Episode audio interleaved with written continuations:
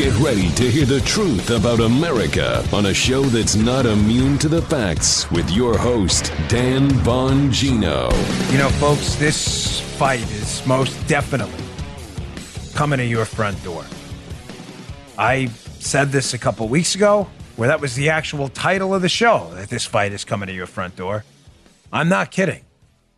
The effort to cancel you from public life, silence you, shut you up as a conservative, subjugate you, make sure you don't defend yourself in public when you're attacked. All of this stuff is very real.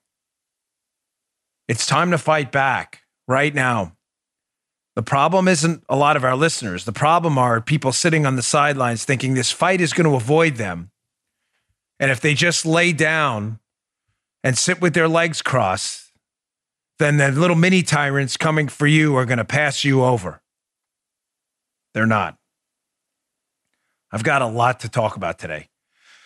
All right, today's show brought to you by our friends at ExpressVPN. Protect your online information today from prying eyes. Get a VPN. Go to expressvpn.com/Bongino. Don't wait. Welcome to the Dan Bongino Show. Producer Joe, how are you today? Fine, sir. Well, Daniel, I'm doing good. How you hanging, dude? You sound a little... Not good. Little down. I know. Yeah. No, I'm not. All right, pal? You said that to me before the show. Yeah. No, I'm not. I'm not. I'm genuinely concerned, folks. Okay. I'm not concerned about me. Listen, me and my family are in this fight. I mean, Paulo is a little exhausted. Mentally exhausted. I'm worried about some others who sincerely believe that this fight is just going to avoid them. It's not.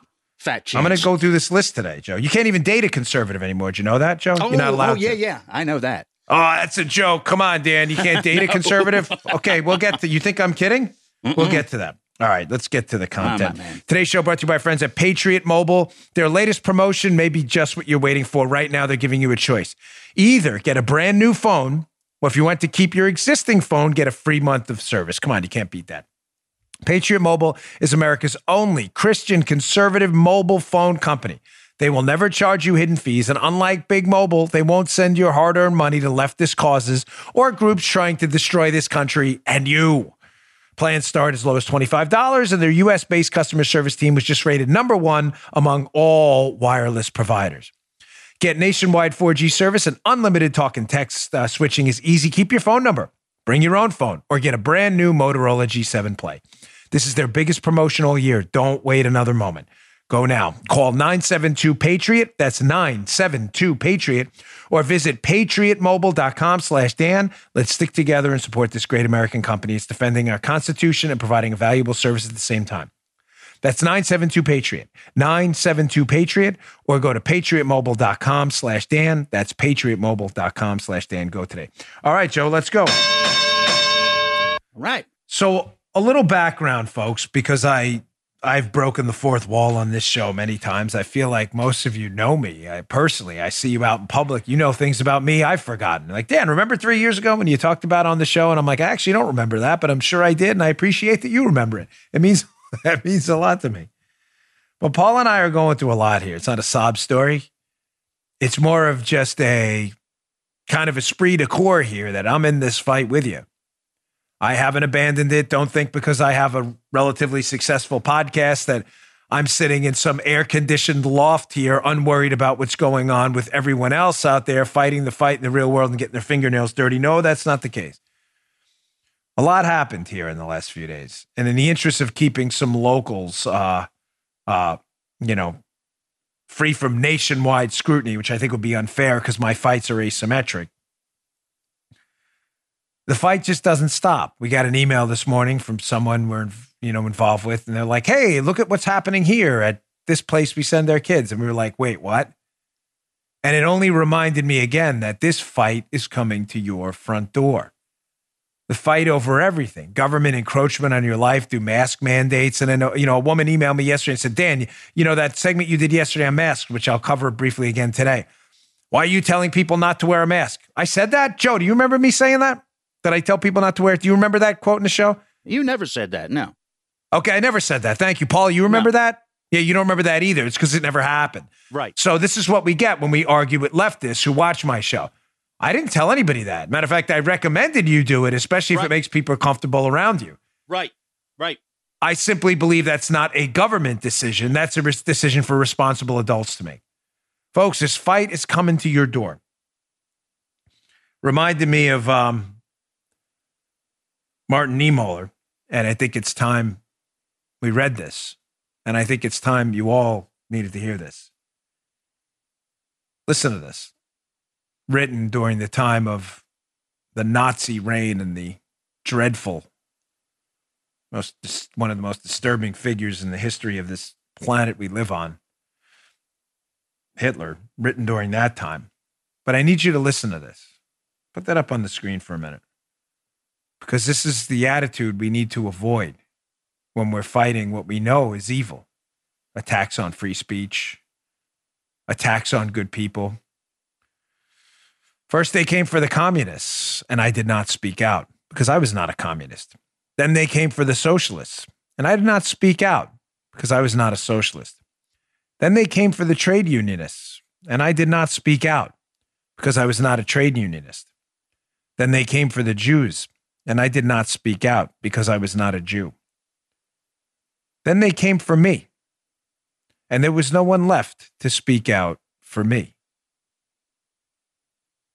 One of the most powerful things you'll ever hear. Folks, I think a lot of us now, you, me, the listeners of my show, who are pretty terrific people based on the communications I get from you, I think you understand what we're fighting right now is evil.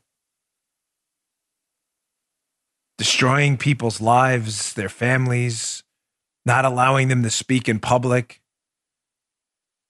canceling, getting them fired from their jobs for things that were written 30 years ago in the case of the Boeing executive, attacking people and humiliating them to the point where they fall into deep depressions because they dared to date a Republican, silencing ideological opposition through de facto book burning by canceling book contracts from people who have a different point of view than you. This is real. You know this is evil. You will not avoid this fight, ladies and gentlemen. You will not. Now, the reason this fight is so easy for a lot of radical leftists, ladies and gentlemen, is because they don't have anything. I'm not kidding. They don't have anything. They've been reared in their basements and their mama's house, where they were fed, hot dogs and macaroni and cheese 3 times a day. They've never had a real struggle. They've never painted a house. They probably don't even take out the garbage. And if they do, they probably bring Purell so they don't have to touch the garbage can. And God forbid they get their hands dirty with like germy type things. So they find meaning in their lives by attacking us. And the power they get through their meaningless lives by attacking us and making us all us deplorable, filthy, great unwashed conservatives, the power they get is an aphrodisiac. They enjoy it. People like power, folks. Even the best of us. People love power. Power, notoriety, fame, influence, they love it.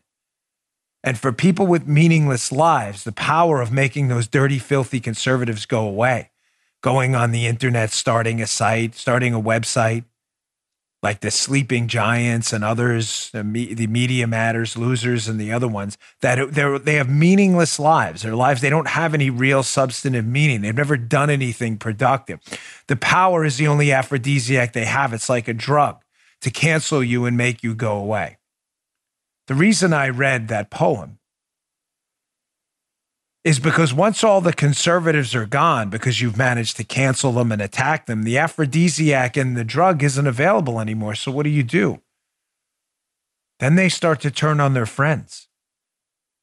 They start to turn on their family because they don't want that drug high, that aphrodisiac of canceling people and the power of, gosh, I had the authority and the power through my blue checkmark Twitter account and my meaningless life to make someone go away. What am I going to do now? Everyone's gone.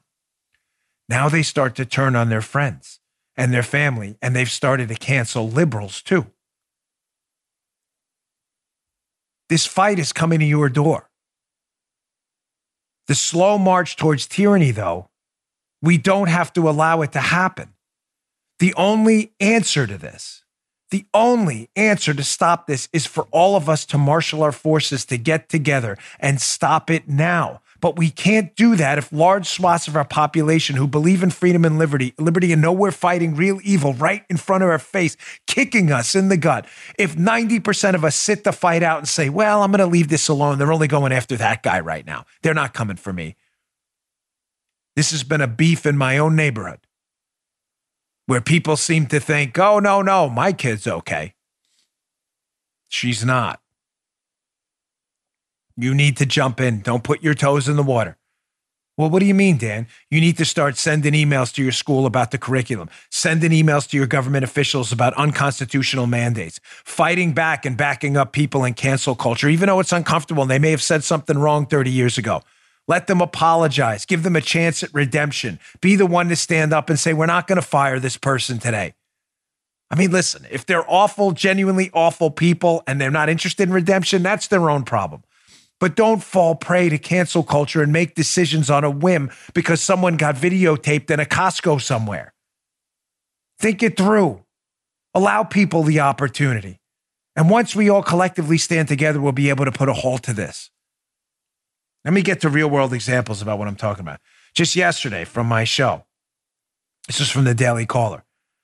I was very upset about this mask mandate in my county, and I still am, and I'm going to fight this thing. Daily Caller covered it, Scott Moorfield. You could take your mask mandate and shove it right up your, Dan Bongino vows to defy mask order. I'm not kidding. I'm not telling you not to wear a mask. I'm not recommending you don't wear a mask. I am not anti-mask. I believe in some circumstances, masks can be helpful to mitigate some of the transmission of this disease, which can be deadly for a lot of people. I thought that was crystal clear if you actually listen to the show, which liberals don't, of course. But I will not be told by government officials what I can and cannot do with my own body when I perceive there to be a downside and a danger to this too. I will not be breathing in my own carbon dioxide for 8 hours a day in scenarios where my risk of transmitting to others or catching the disease myself is exactly zero. I am a grown adult. I've spent 45 years on this planet. I don't have all the answers. Matter of fact, I'm missing more answers than I found answers to. That's what life's about. But I know I believe in freedom and liberty, and freedom and liberty comes with risks, and I will not be told what to do by people who probably won't meet their own example by passing mandates on others. I am very sorry. I will not be doing that. That article's in the show notes if you'd like to read it.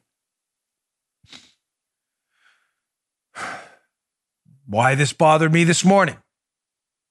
Let me play a quick video here. This is President Trump yesterday. President Trump wants the schools open. And again, the leftists, liberals, the tyrants, the anti-science tyrants who constantly want you to believe the world is full of simple black and white questions, good and bad answers, rather than bad and worse answers, which is the real world. The real world is full of bad answers and worse answers. The question is which one's bad and which one's worse. And if you can marginally make society better by always just picking the bad answer rather than the worst one, eventually we'll get to answers that may be good versus bad, but we're not there yet. President Trump wants to open the schools. Here's what he said yesterday. And the response by leftists has been, again, hysteria, hyperbole, anti-science, and nonsense. Check this out. And we're safely reopening our country. And very importantly, we're safely reopening our schools. We want the schools to be open and going in the fall.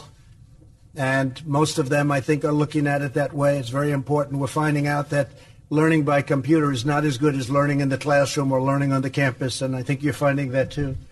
We want to learn in the classroom, so our schools, we want them open in the fall. Of course, elicited hysteria from the left, which has now hit me again in my town here, in case you have any idea that I'm not in this fight with you, which would be bizarre. But again, some of you, I totally understand. No one wants to hear from was that song up in New York, halfway crooks, right? They want people who are in it all the way. You need to get in there. I'm in this fight with you. The schools have to open up. I don't have a good answer for you. Can I be crystal clear? I'm here to tell you the truth. Look, beam me in the eyes for a second. I live in the real world you live in, where tough people have to make tough decisions that both have consequences. There are very few decisions you will ever make that are Pareto maximized. In other words, that'll help one person without harming anyone, anywhere. Pareto maximization. You can check it out. There are very few decisions that ever meet that criteria. We are living with a very tough, deadly virus to people who are older and people who have comorbid conditions. The virus, based on pure science, is the chances of it being fatal for kids in school are very low. So, of course, President Trump has said, listen, there is a significant downside to not opening schools. Significant. A huge cost to society. We have got to open up the schools. The liberals, of course, may want you to paint it as a simple, you understand, Joe, good or bad, not bad or worse. And they say, if we open up the schools, it'll put one kid in danger. It may put a teacher in danger. We can't do it. Man. You see how they do that? Yeah. They transform a question, which has a lot of nuance, bad and worse, into simple good or bad. Good, shut schools down. Bad, if you don't, one teacher could die. Evaporating all of the nuance and the gray areas in between. That's what liberals do. Why? Because liberals don't engage in reason. Reasons escaped them a long time ago. They bathe you in emotion. And the only way to get you to feel emotional about something is to make it an emotional, not a reasonable argument. And ladies and gentlemen, nobody wants to see any teacher die. Can we all agree? Is that not common sense? No one. That's emotional. Most of us generally like our kids' teachers. And even if what you don't like them, you certainly don't want them to die. Not if you're, a sane person and not a sociopath. Nobody wants that.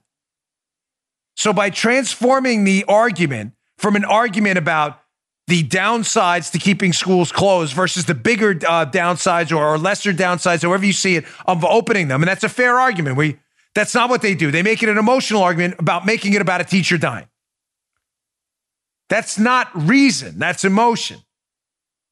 Reason would say, yes, there is a chance that will happen. And we can take measures to protect them. Maybe face shields for teachers, maybe gloves. These are actual actions we can take. Maybe the teacher stays in the front. The students are prohibited from contacting the teacher in the class. I don't know. I'm not telling you these are good or bad ideas. I'm telling you they're ideas.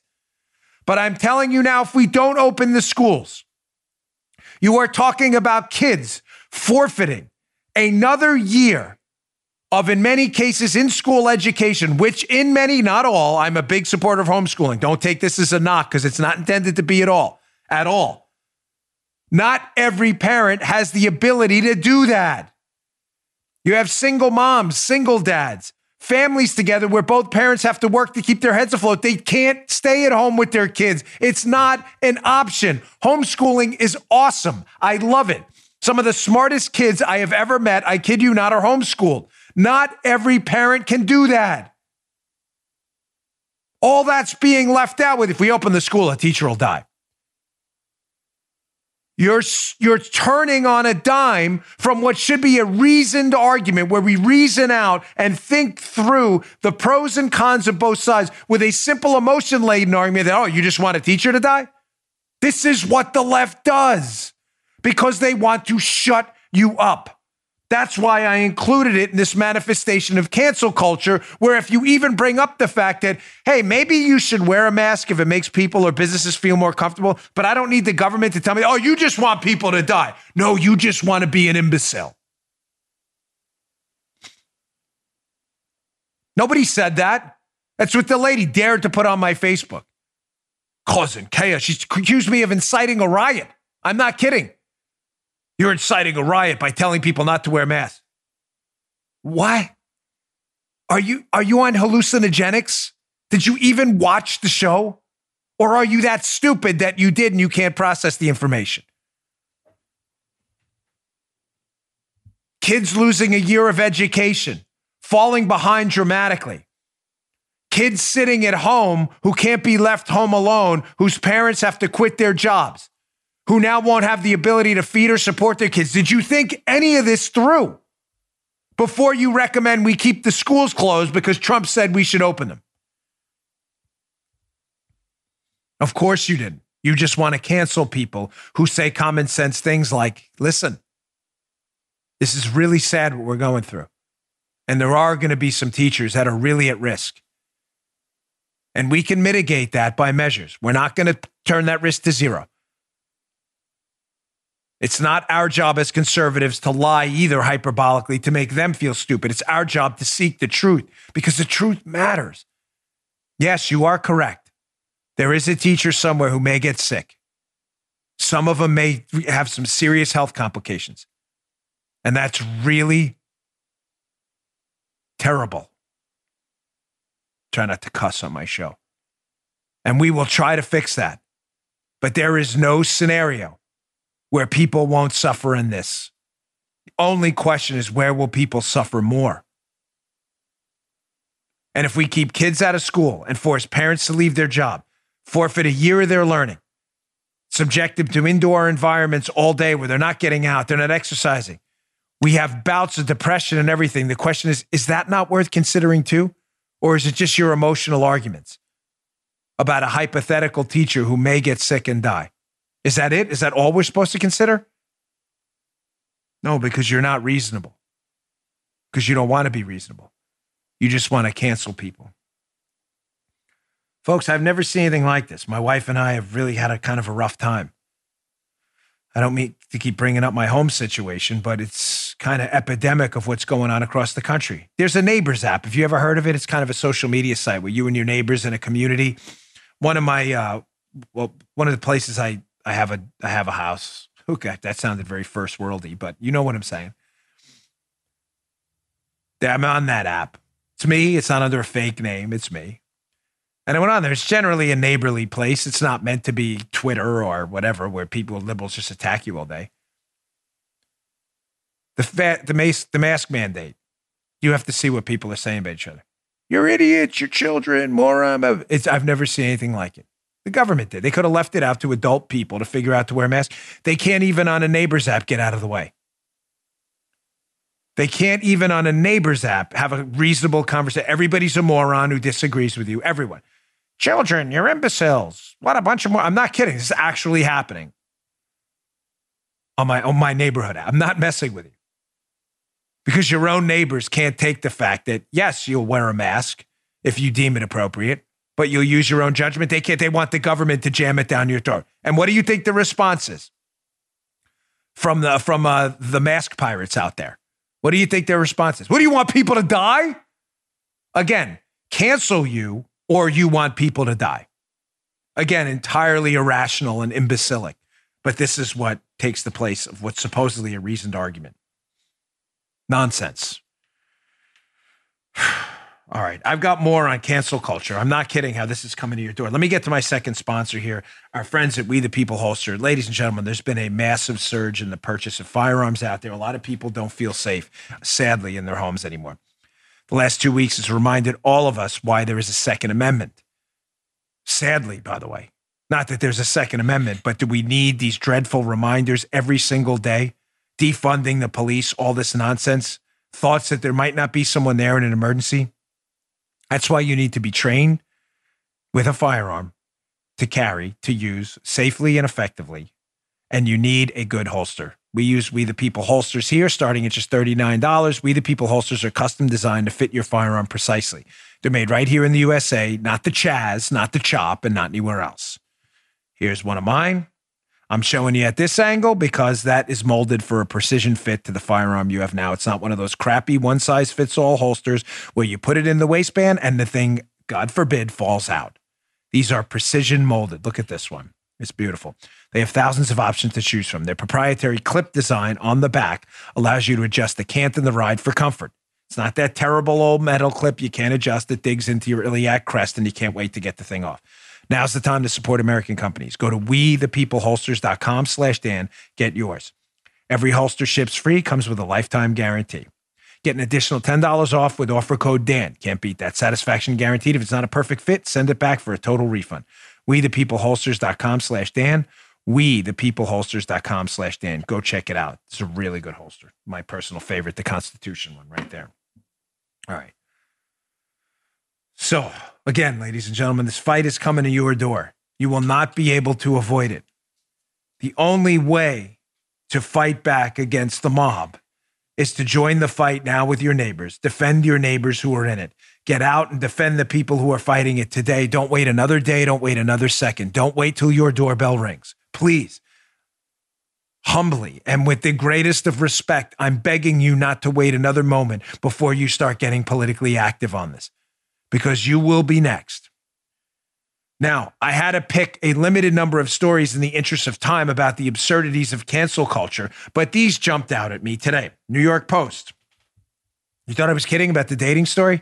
Thought, come on. He's acting like a liberal now. He's engaging in emotional arguments that aren't real. No, this is real. New York Post. I've never heard of this woman. Jodie Comer is getting canceled over supposed Trump-supporting boyfriend. It's an actress, Jodie Comer. I've never heard of her, but I don't know who she is. She's probably super talented, great. But someone online discovered that a boyfriend of hers, and it may not, ironically, I read the article, they're not even sure it's the actual guy. So the blue checkmark Twitter brigade of idiots, you know, the liberals and their basements, you know them, with the s'mores, mommy coming down with the hot dogs and the mac and cheese 3 times a day, you know, with their meaningless loser lives. They decided, because they have literally nothing to do, that they went on Twitter. And I mean, literally, like, they have nothing to do. They have no lives. So they go on Twitter and they saw this lady and they thought, wow, let's research who she's dating. Apparently she's dating a guy. Maybe they're not even sure it's the same guy, Joe, who his crime. Joe, this is serious. This is serious. Everybody get ready. Be seated if you're not. The boyfriend's a registered Republican. I know you're waiting for the punchline, Joe. That's it. That is the punchline. No, there's nothing else. You're like, he's a registered Republican and an accused child molester. No, registered, period. That is the punchline. So Jodie Comer has to be, of course, canceled. Yeah. Do you understand what a loser, what a meaningless, vapid, empty vacuum of a life, what a hellhole of a soul has to exist inside of you? To seek out on Twitter an actress probably 99% of America has never heard of, maybe 97.2. I have no idea who this person even is. To seek out her boyfriend, then go and check their voter registration, and then on Twitter, go back on Twitter and try to cancel this woman who I don't even know. I have no idea who she is. And then to try to cancel her and her job because she's dating a Republican. Oh, again, tell me again how, no, Dan, I'm going to sit this one out. I'm going to sit this out. My business is okay. They've left me alone. Have they? Remember the poem I read in the beginning. You keep sitting it out, because if you keep sitting it out, there's not going to be anybody left later on to protect you when the cancel mob comes for you. Dating a Republican. Dating. But this is now a cancel culture crime. You think, all right, well, certain things, Joe, are sacrosanct, right? Cancel culture, I mean, they're not going to cancel science. I mean, science is objective, right? Right, yeah. Formulate a hypothesis, test the hypothesis, come to a conclusion, right? Joe, you learned that in what? Science, like kindergarten, maybe first grade. Joe first went to school when they actually taught people stuff. Yeah. Me too. It's not happening much in many schools across America now, where Howard Zinn is the, where they just make up history in the 1619 project. You just like create a new history. It's kind of like comic books, you know, The Avengers. That actually happened. If you believe in the leftist version of history, they can just make stuff up. Mm-hmm. The Avengers, you know, Cyclops and all that stuff happened. If you believe the leftist version, we can just make stuff up. So surely you'd say science is not canceled, right? No, science is canceled too, folks. Because again, they're coming for you next. Sit this out at your own peril. Wall Street Journal today. The canceling of academia has begun. So scholar Heather Mac Donald made a big mistake, Joe. She cited an academic study. So the study has now been disavowed. Oh, man. Just not a joke. This is an actual op-ed. No, I'm not kidding. So Heather Mac Donald, who is a noted scholar on use of force as it revolves around race in America, Heather Mac Donald, who generally leans conservative, made the dreadful mistake, Joe, just a few days ago, and by mistake, I'm using the dreaded air quotes for this, of citing a scholarly piece of research showing that there is not a disparity in fatal use of force incidents based on race with policing. Oh my gosh, you can't say that, folks, Because we've been told what, Joe? What have we been told? Police are hunting and killing black men in the street indiscriminately. Yeah. The left has told us that. The Marxists at Black Lives Matter, the what do we want dead cops crowd, when do we want them now? They don't even want to wait. They want them now, the dead cops. Black Lives Matter is told they're hunting black men, hunting them. So in case you think I'm messing with you, put up the first screenshot from this piece if you don't mind. Screenshot number one from the Wall Street Journal. So Heather Mac Donald cited a study showing that narrative that they're hunting black men in the street is in fact. It is not true. So, man, what do we do now? Well, you got to retract it, of course, from Heather Mac Donald's piece. So these two psychologists at Michigan State and the University of Maryland analyzed 917 fatal police shootings of civilians from 2015 on to test whether the race of the officer or the civilian predicted fatal police shootings. Keep this up for a second. So fair hypothesis. If you are black, were you more likely to be fatally shot by police? Good, an honest question. We should all answer, right? Well, the study found that the race of the subject or the race of the police officer didn't have anything to do with it. Quote, race-specific rates of violent crime are taken into account, and the authors found that there are no disparities amongst those fatally shot by the police. Oh my gosh, science, you can't say that. These findings accord with decades of research showing that civilian behavior is the greatest influence on police behavior. Just to be clear, Joe, yeah. No one suggested in the study there are not police incidents that shouldn't be investigated. No one suggested that there aren't use of force issues that happen. Everybody saw the video of George Floyd. Nobody missed that. Yeah. That's not what the study says. The study says basically that the premise that police are indiscriminately hunting black men and shooting them in the streets is entirely false. There is no evidence of that at all. Are we clear? Because leftists who watch this, like the numbskull who emailed me yesterday on, I'm very sorry, but accusing me of inciting a riot and saying something and saying, you're a total numbskull, not worthy of my time on the show. I'm very sorry. You've earned that. But the numbskulls who watch my show say, Dan Bongino said, police use of force issues that are in violation of the rules don't have. That is not at all what I said. I'm simply citing to you a research study that comports with decades of research showing that police hunting black men and killing them in the streets indiscriminately is totally false. That is a made-up narrative. It is not fact. It's anti-science. Why is this in the cancel culture block? Canceling opposing voices on face masks, canceling opposing voices on schools, canceling opposing voices on dating. Because this study now had to be canceled. How did it be canceled? No, they're retracting it. You think I'm making this up? Hey, go to part two of this Wall Street Journal piece, just in case you think I'm just fabricating this out of thin air like leftists do. So Heather Mac Donald says, I wrote this June 3rd journal op-ed quoting the study. She quoted it, Joe, verbatim. For the leftists listening, that means word for word. Mm-hmm. It set off a firestorm at Michigan State, where the study emanated from.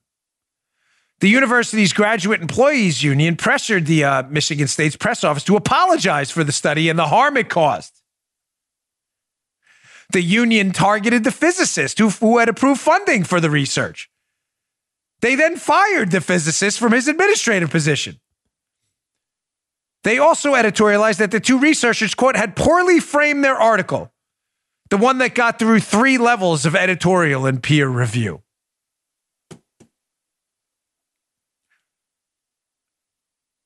This fight's not coming to my front door. Good luck with that. Good luck. You sure? So there's a physicist who sponsors research that determines that black men, due to their race, are not being killed indiscriminately by police. You would think, Joe, in a sane world, that'd be a good outcome, right? I'm just checking, Joe. Like we all wanted that, right? Yeah, good outcome. Though. You don't want to find the opposite. Right? I'm just checking to make sure because I'm so confused these days on cancel culture, what we can say and can't say. I really don't care. We say that. But just playing the game for a moment, that is a good outcome, right? Everybody agrees? Yeah. Okay, good. Joe agrees. Paulie, you agree? That's a great outcome, right? No. You got to cancel that study. Why? Because we live in a world of fabricated, made-up, leftist nonsense based on emotion. And if they can't gaslight you into believing that cops are randomly shooting black men in the streets, a non-fact, anti-science, a false lie, if they can't gaslight you, they can't get you to act by voting out Donald Trump, who's clearly the cause of it. You understand the Orwellian nightmare we're living in? Guy gets fired, study gets retracted. The authors of the study, which find a fact, have to then apologize for the study. How it poorly framed the argument? Poorly framed the argument by saying what? The conclusion that that black men are being shot in the street. Shooted. Sound like a 5-year-old. Shot in the street indiscriminately by coming to that conclusion. That somehow has to be, how is that poorly framed? I don't understand. What is the better frame? To make up a lie? To get people to believe things that aren't true so it'll benefit you politically? That's the better frame? Little frame around it. So now we're canceling science that puts out fact in the favor of lies because the facts aren't framed correctly. Cancel dating, cancel science, cancel face mask opponents, cancel parents who want to send their kids back to school. What did I tell you, folks? When they run out of victims, the meaningless life losers, blue checkmark Twitter brigade in their basement with mommy, who've never had their butt kicked in a fight, have never stood up for, a woman on a college campus getting harassed, never stood up for that kid. We all knew him in grammar school. Maybe kids studied a lot. People picked on him. They never stood up for that kid. They sat there and laughed with everyone else. When I was like 6 years old, I used to live in Smithtown before my parents divorced. And there was this kid. Remember Hot Cycles, Joe? Motorcycles? Those like fake motors for the kids. Mm-hmm. Hot Wheels. Excuse me. Yeah. Hot Wheels. Those are big when we were kids. Some of you younger folks may not know what I'm talking about. Look it up. It's actually fun. Big Wheels, I think it was called. Yeah. Big Wheels. Yeah. I know what you're talking about. There were a couple of kids out in front of my house. And they were picking on this kid. They were stepping on the back wheel of his Hot Wheels so he couldn't move. This is not like, I promise you, it's not making me have to be, I couldn't take it. I remember, and the kid pushed me because I was trying to help the other kid, but you understand like these meaningless life loser liberals who sit in their basement and cancel people for dating and cancel science and cancel people who oppose government edicts and cancel parents who just want to get their kids back in school. You understand they have absolutely no lives, that they were the ones put their feet on the big wheel back in the back. And while that kid was crying, I'll never forget it. I mean, I'm 45 now. I remember it like it was yesterday. Kid was crying. I wouldn't let him leave. And I felt bad. And I just like kind of...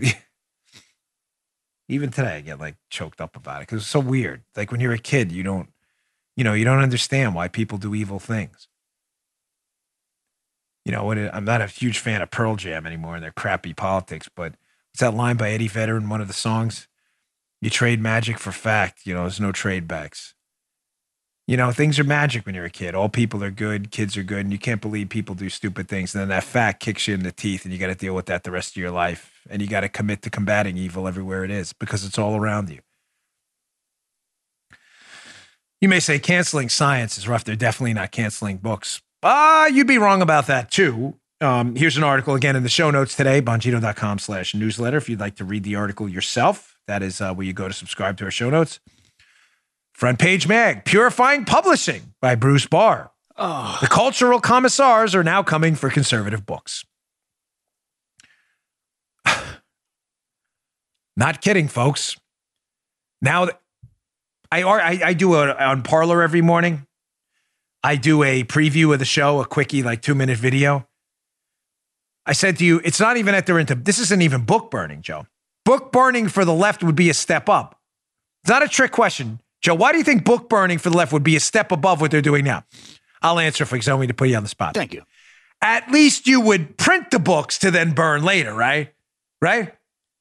Is that better? That's better than what they're doing. Now they're canceling them at the publishing house. So you don't even have the books to burn. So it's not like you could go to the burn pile and rescue one with just some searing marks on it. Maybe read it. Now they don't want them published at all. You think I'm kidding? Here's this little loser. Quoted in this piece. He wrote a piece about how we really got to start basically putting pressure on these publishing houses to not publish conservative books at all. Check this out from the Front Page Mag. According to Shepard, loser, another attribute of many conservative books is that their authors aren't serious, Joe. You know, my book, Spygate, where we actually had the truth 3 years ago. That's what that wasn't serious. The New York Times people who told you about the collusion hoax, that was serious. That was serious. He quotes Kimberly Burns, a book publicist who says, hey, I'm okay with books being published from different political viewpoints. In fact, it's necessary for debate and being able to see a whole picture. Oh, good. Thanks, Kimberly. Oh, no. She goes on, Joe. The problem is when authors write things only to get themselves attention or make news instead of to enhance a dialogue. Apparently, that's not a problem with left-wing books. Mm-hmm. Now they're coming for your books, too. You think I'm kidding? Some prominent conservatives you and I know are having some real problems right now. Books. Books. Now you know why I keep writing them?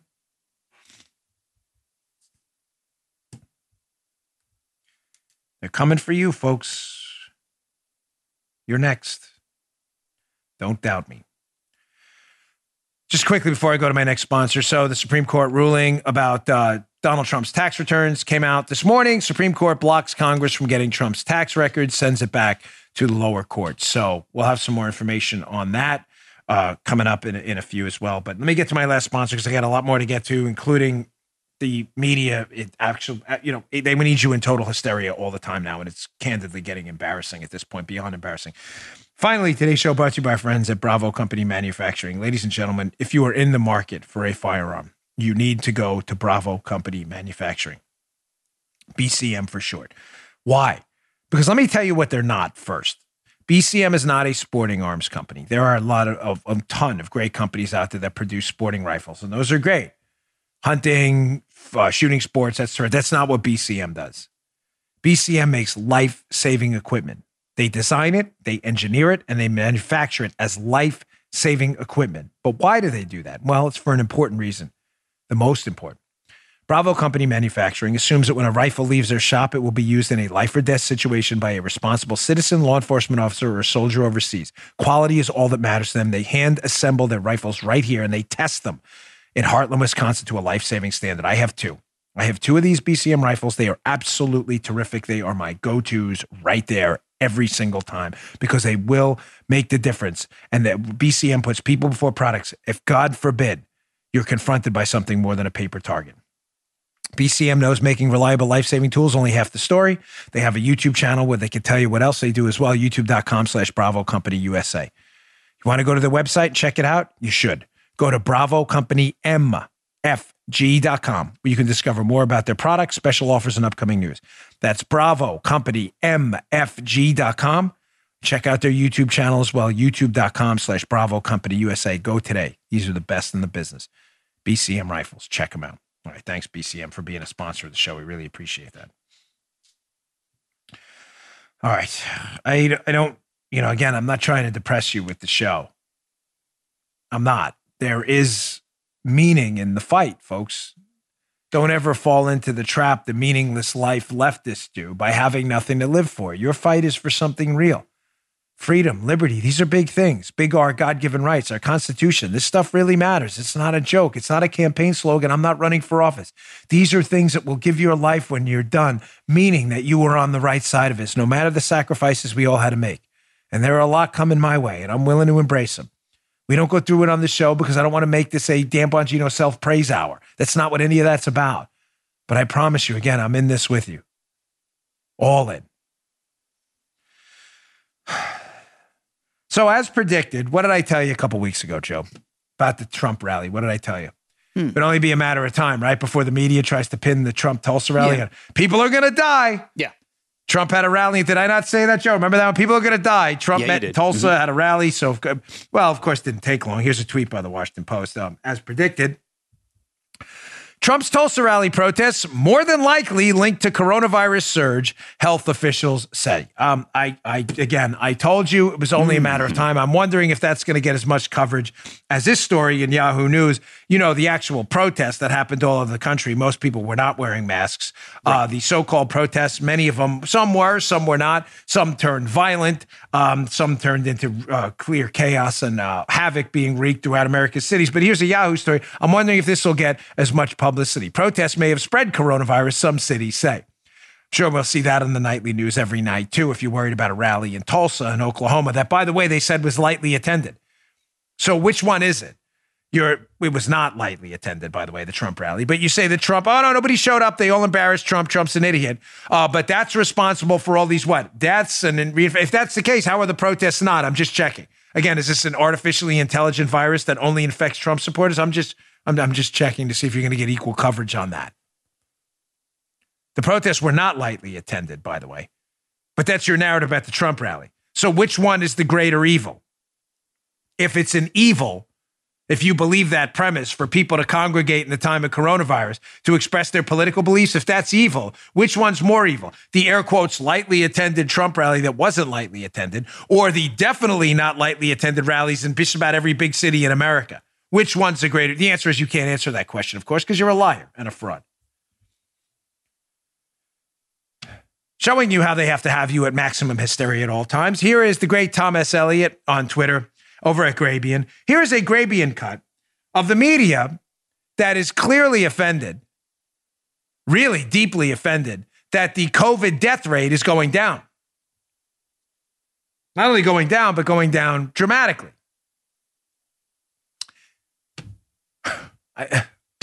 Governors across the country in some of these hotspot states that it's good news, that it's just younger people because they have a better survival rate. That is a fallacy. The president also points out the coronavirus death rate is down. That's true for now. But the death toll, you can't celebrate it right now when you're seeing people heading into the hospital. Because we've seen this story before. In some ways, it never really ended. In a lot of ways, it is worse than ever.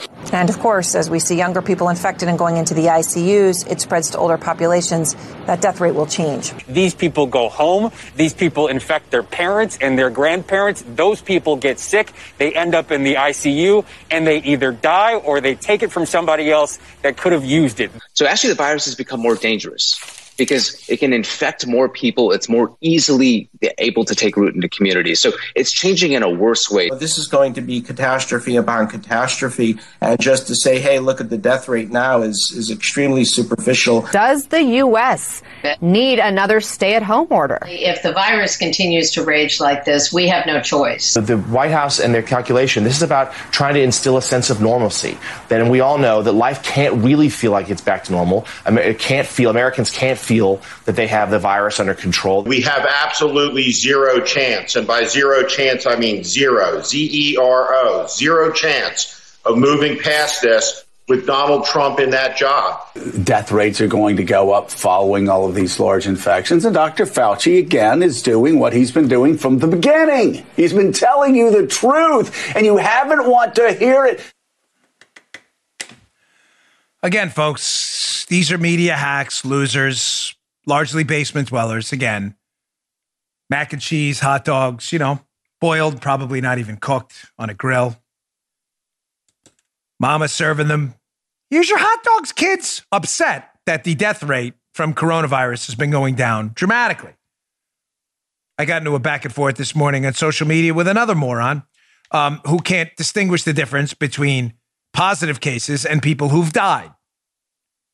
What would you rather have? This is a very simple question. Would you rather have a large number of people dying or a fewer number of people infected? What do you care more about, infections or deaths? Well, the answer to sane people, again, sane not meaning the media people in any of those clips in that hot cut right there. I think you'd all rather have fewer people dying, correct? I'm just going to throw that out there.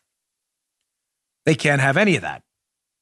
They're very upset about it because they need you at maximum red line stress all the time, all day. Why? Because it's not you they care about. It's the president. They need the president out of office. And in order to make the president look insane, silly, and incompetent, they have to cite statistics. The problem is those statistics, like a declining death rate, don't work for them. So what do? They attack the declining death rate as if that's the bad guy again. An emotionally laden argument, not a reasonable one, which is all the left ever does. All right, moving on. And by the way, just a quick update on the tax case. There was actually a number of different angles to the president's taxes. The Supreme Court ruled on it. Then just quickly, I'm going to just read this. It came in earlier today. The Supreme Court delivered split opinions in two cases about President Trump and his tax returns. They gave a win to the Manhattan District Attorney, the Democrat who wants President Trump's tax returns. He can get them. So that was a win for him, a loss for the Trump administration. But the Congress that tried to subpoena his tax returns, you know, Pelosi and Schiff and the other tyrants, they lost. The case was sent back to a lower court, meaning there's practically no chance before the election Adam Schiff is going to be able to get his hands on the president's tax returns. You can determine how you feel about that. Either way, that one's totally up to you. All right, moving on, because I have a election 2020 update we haven't done in the last few days, and it's important. Ladies and gentlemen, Joe Biden is entirely incoherent. Now, the left's new argument is going to be, I've seen it already, questioning Biden's cognitive abilities. Of course, Joe, it's probably racist.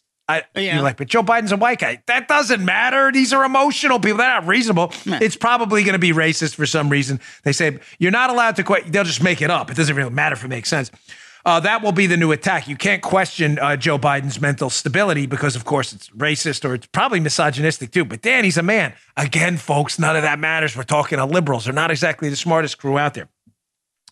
We're going to continue to do that because Joe Biden is running to be president of the United States, get his hands on the nuclear football.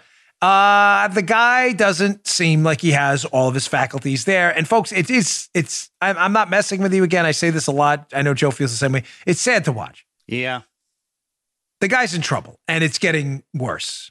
I wouldn't wish that on my worst enemy, having a great grandmother who went through early stages of dementia. It's troubling to watch. I'm not a medical doctor. I don't know what Joe Biden is suffering from or not suffering from. I'm simply telling you his public appearances have been deeply troubling. I want you to watch this quick video. And when I come back on the other side of this, I'd like you to translate for me, if you can, what Joe Biden is trying to say here, because I don't think anybody actually gets what he's trying to say. Check this out. Lonnie knows I believe this every fiber of my being. We're posed. What I propose is it can be done. I think we're in a position to really make it happen. And my team and your team are already working closely together to light up the path forward here. Critical laws like the PRO Act to strengthen collective bargaining. On politics like prevailing and look, I guess I'm taking too much time, but you know, again, if any of you have a Biden translator, was he talking about Davis-Bacon, prevailing wage? What is he? I mean, these are real things, fair to talk about. If you agree with them or disagree with them, I've actually ran for office and talked about it quite a bit. If you want to look it up, but it's beyond the scope of the show today. But he can't even finish a sentence. You know, we're talking about prevailing. Was he talking about prevailing wage? I don't know, because he didn't finish the sentence. Because in the middle of a sentence, he can't figure out where he was. This is not funny. Believe me, I'm not kidding. I'm not celebrating this. It's not a joke. This is real. But the man is running to be president of the United States. There is clearly an issue going on there. I think it's only fair that we question what it is and if the man can perform the functions of the job, is it not? Now, the media knows this. Believe me, the media knows this. The media fully understands that candidate Joe Biden is not up to this job at all. His cognitive abilities are questionable. His ability to even complete a sentence and a thought are questionable. So they don't want him on the debate stage with President Trump, who's pretty sharp, may not like how he talks, but he certainly is coherent when he does it. They don't want him on the debate stage. So the media, Joe, is already going there. They're already laying the groundwork to say, hey, listen, we need to prep an excuse in advance why we can't have this guy on the debate stage with Trump, because he will get slaughtered on the debate stage. So to the rescue, I was going to cover this yesterday. Tucker beat me to the punch last night, but Here's the hapless Tom Friedman at the New York Times, wrote this piece yesterday or the day before or whenever, saying, hey, Biden shouldn't debate Trump unless certain conditions are met, Joe. Tom Friedman, Biden should... prepping the battlefield now to keep hapless Joe Biden, who can't complete a thought, off the debate stage where he will get crushed. Leave it up to Tom Friedman at the New York Times to prep the battlefield now. He has two conditions. One, Trump must release his tax returns first, which he knows isn't going to happen. So why do we keep Biden off the debate stage? By default, right? Because Trump's not going to release them. Not if he doesn't have to. And secondly, they want a panel of fact checkers, Joe. You know how fair they are. Liberal fact checkers from the media. They'll wind up fact checking what Trump had for breakfast if he says it in the debate. And if he says Frosted Flakes, they'll be like, no, no, no. It wasn't the brand name Frosted Flakes. It was sugar-coated oat thingies. Those are their two conditions. We want fact checkers on the stage or right next to him. And Trump must release his tax returns. Of course, no one's going to agree to that. But Friedman knows that. Friedman is simply engaged in a protection racket to keep Joe Biden off the stage with Donald Trump, who will promptly destroy him in a debate because the man can't complete a coherent thought or sentence.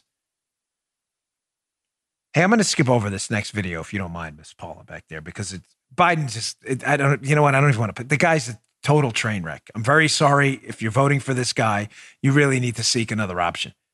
He's really, really bad and potentially dangerous for the country. I want to get this next story, though, because it's on my list here, and I got a bunch of stuff I want to get through in these last few minutes. Thank you for all the emails about the Washington Redskins and the name change. Of course, you can't say Washington Redskins or you're a racist and a misogynist and definitely a xenophobe and probably anything else ending in a phobe or an ist, too. You know that because the left told you, of course, you know. So canceling the Washington Redskins, I probably should have thrown this in the cancel culture segment, but I said to folks yesterday, well, we can't call them the Washington football team either because by the left's rules, Washington existed in the time of slave ownership, so he has to be canceled. So, and you can't call them a football team because Latin American countries describe football that football sock, what we call soccer. So that's cultural appropriation. So I had a bunch of suggestions. The COSEF, I think it was, the District of Columbia, what, competitive organized sports entertainment franchise? Pretty good. I think that's what I said. He'd have to check yesterday's show, maybe put a little side-by-side. That the COSEF or something. And my brilliant listeners got back to me and Joe said, Dan, you are wrong. You are definitely a racist for saying it. I was like, I what did I do now? You can't call him District of Columbia. I knew Columbus. It. I knew Columbus, it. Joe, definitely racist. I knew it. Columbus. Didn't you tell me that after the show? That was you. No, that's right. Joe said it too. I'm not kidding, Joe. Forgive me. Joe did say it. I got to give credit where credit is due. I did get tons of email on it too, but I should have appropriately footnoted Joe. Oh, dude. What?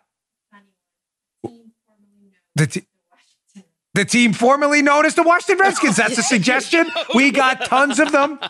Tons of them.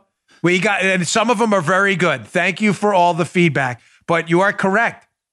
Of course, I don't believe that about Columbus. And I don't believe, you understand the absurdity of all this now? Yeah. Columbia. After Columbia, you can't do that. So let me just one more suggestion. And ladies and gentlemen, when you see the racism in it acting as leftists, send me, because of course we have to know. I don't want to be called, so I need to avoid it. So we can't call them District of Columbia. How about the Metropolitan Maryland / Virginia sports entertainment franchise using a ball shaped like cones at both ends with a round protrusion in the middle? Folks, when you find the racism in it, send me back so we can correct it for tomorrow and atone for our sins with cancel culture. I forgot about DC, District of Columbia. I totally forgot that. Shame on me. The Maryland, Virginia Regional Consortia Entertaining Sports Franchise. But I don't know if we can say franchise. Fran has it, it's a female name. We're appropriating femaleness. I'm not sure where this ends, folks. I'm really not sure. Now, what's interesting here is the Redskins want to change their name. You see this? We didn't even put the Daily Caller piece up. This will be in the show notes. They want to change to the Washington Warriors. You can't put Warriors. That's going to scare people. Yeah. Warriors. You wouldn't even want to go, Joe.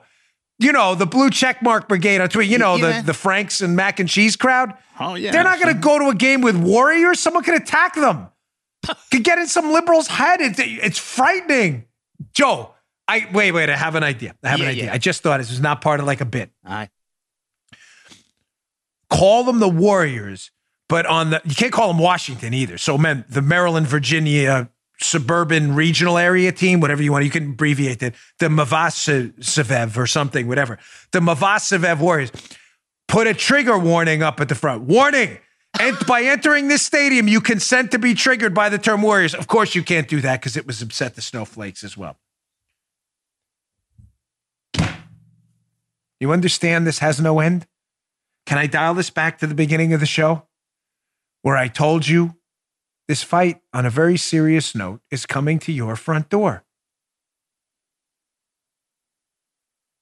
There's no way out of this. They are running out of, they need to be victims all the time of oppression. People who are coming up, they don't actually have actual cases where they're oppressed. They don't have that. The snowflake class I'm talking about, the mama's basement crowd. So they have to hunt for it to give their empty, meaningless lives meaning. Eventually, they're going to turn on everyone. The Yankees? Joe, the Yankees. Yeah. Mm-hmm. That'll bring back memories of the Civil War. You can't call them the Yankees. Mm-hmm. The Yankees. What about the New York Mets? The Metropolitans? That's class warfare. Metropolitan has the distinction of, you know, Metropolitan, very Metropolitan. You can't call them that. The Cardinals? The Cardinals are red. No. Red, and there's some kind of cultural appropriation. Red may bring back imagery of the redcoats are coming. It'll bring back memories of the Revolutionary War. There were slaves during that time. You can't have any of that. This fight will never, ever, ever stop. Get ready for it now. I'm warning you. It is coming to your door. I'll leave you with a good note because I do got to run. The good part of this is, we went through a lot of struggles in our life. And if I may, again, take a point of personal privilege because it's my show. We went through a lot. When I left to run for office and left my job, we struggled a lot. Financially, emotionally. There are pictures in my second book. The fight, I forget. It's been a few. But there are pictures in the middle of the book. We don't do a lot of pictures, but we had them in those. Of the night, the election where we won that race. And then remember that one, Joe? The congressional race. And then we lost. Yeah. Won immediately. They called the race. Like, oh, Dan Bongino, it was good. There are pictures of Paul and I crying and joy. Can't believe we won a seat in the U.S. Congress. And then just the depression hours later as we found out they were counting absentees. And it was a tough one. But, you know, the greatest part of the rebound since that low point in my life has been the ability to say I've been on the right side of a fight. It really does define you, and it gives your life meaning. It's hard. It's not easy. You'll be shunned by a lot of your neighbors. Your kid's principal of the school is just going to want you to shut up and go away. Local officials are going to consider you a pest. But you can know that you're going to go 6 feet deep one day and meet your maker and say, I was on the right side of right, not the wrong side of right.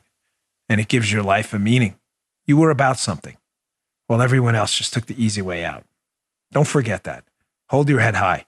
These fights matter. Hey, thanks again for tuning in. I really appreciate it. Please check out our YouTube, youtube.com/Bongino, and subscribe to the show on Apple Podcasts. It's free, but the subscriptions, I haven't told you this in a while, but really drive us up the charts and help other people find the program. We don't have a big marketing budget here. We try to keep the show lean and mean. So thanks for all your help with that. Really appreciate it. See you tomorrow. You just heard Dan Bongino.